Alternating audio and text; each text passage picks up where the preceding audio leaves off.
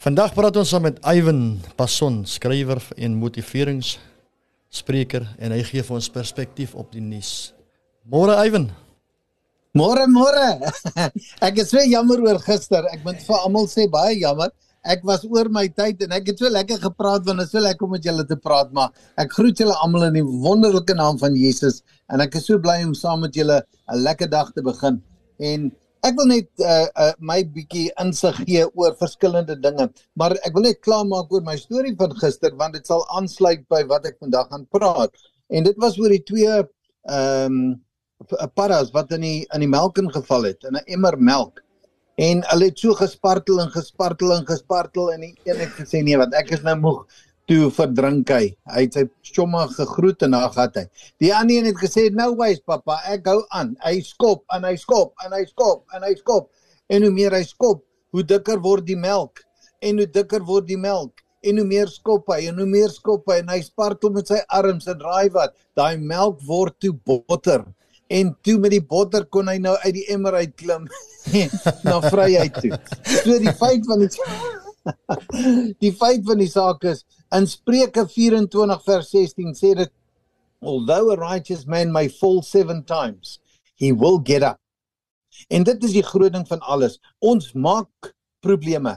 Ons maak foute. Dis 'n menslike faktor. Ons is nie perfect nie. We are merely forgiven. Right? So wat is die beste manier om 'n ding te doen? Is face it, fix it and make it better. Dis al wat jy kan doen. Vergeet van wat ook al jy gedoen het in die verlede. Herinner jouself dat die pad wat jy geloop het, het jou nou daar gebring waar jy is. Maar streef om iets beters te word. En as ons kyk nou vir oggend op die nuus sê dit the Department of Water Affairs and Sanitation says that uh, the municipal services needs to be fixed to avoid water shortage in the future and the emphasis should be on the fix and not on the talking soos ons sê.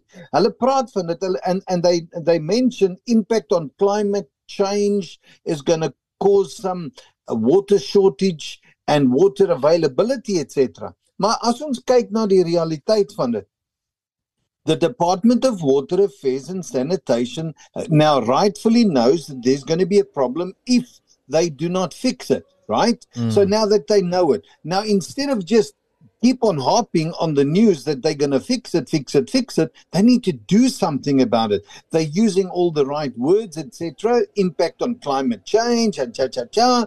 The fact is, they're not doing something about it. And how we can illustrate it, I went onto Google and I quickly looked and saw that since 1964 to 1994, 18 dams were built in South Africa between that time of 1964 and 1994. Mm. Then from 1994 to two, uh, 2023, right, which is now today, there's only two dams built. So the problem is, or the reality is, we know that there's could be a future problem with water shortage. However, we need to start doing something now. So we need to face it, we need to fix it, and make it better, not just for ourselves, but for future generations. Because that's why we're here. This is not our world, it belongs to future generations. You and I are the custodians of this world, and it is in our interest to make sure that we do not drop the ball for future generations that's coming after us. Because remember one thing future generations will look back and remember us as either thank you very much for keeping our world in a safe environment and making it better, or they're going to say, We curse you because you knew what to do, you didn't do anything, and now we are suffering. En dis wat ek en jy vandag kan leer. Daar's nie 'n dag van ag, wel, ek kan niks about dit doen nie. Daar's terwyl jy asem in jou longe het, terwyl jou hart klop, terwyl jy nog iets kan doen, kan jy dit doen. Daar is boeke vol geskryf van illustrasies van mense wat sleg begin het, maar fantasties geëindig het. En onthou jy hoef nie 'n graad te hê. Baie ouens het hy sê wel ek het nie geleerdheid nie. Ek het nie 'n graad nie. Hy ou perd, ek het ook nie geleerdheid nie. Ek was geskort in met 9. Onthou, maar ek het graad 1, ek het graad 2 en ek het 'n ruggraat. En dit sê in die skrif I can do all things through Christ who strengthens me. En dis die punt.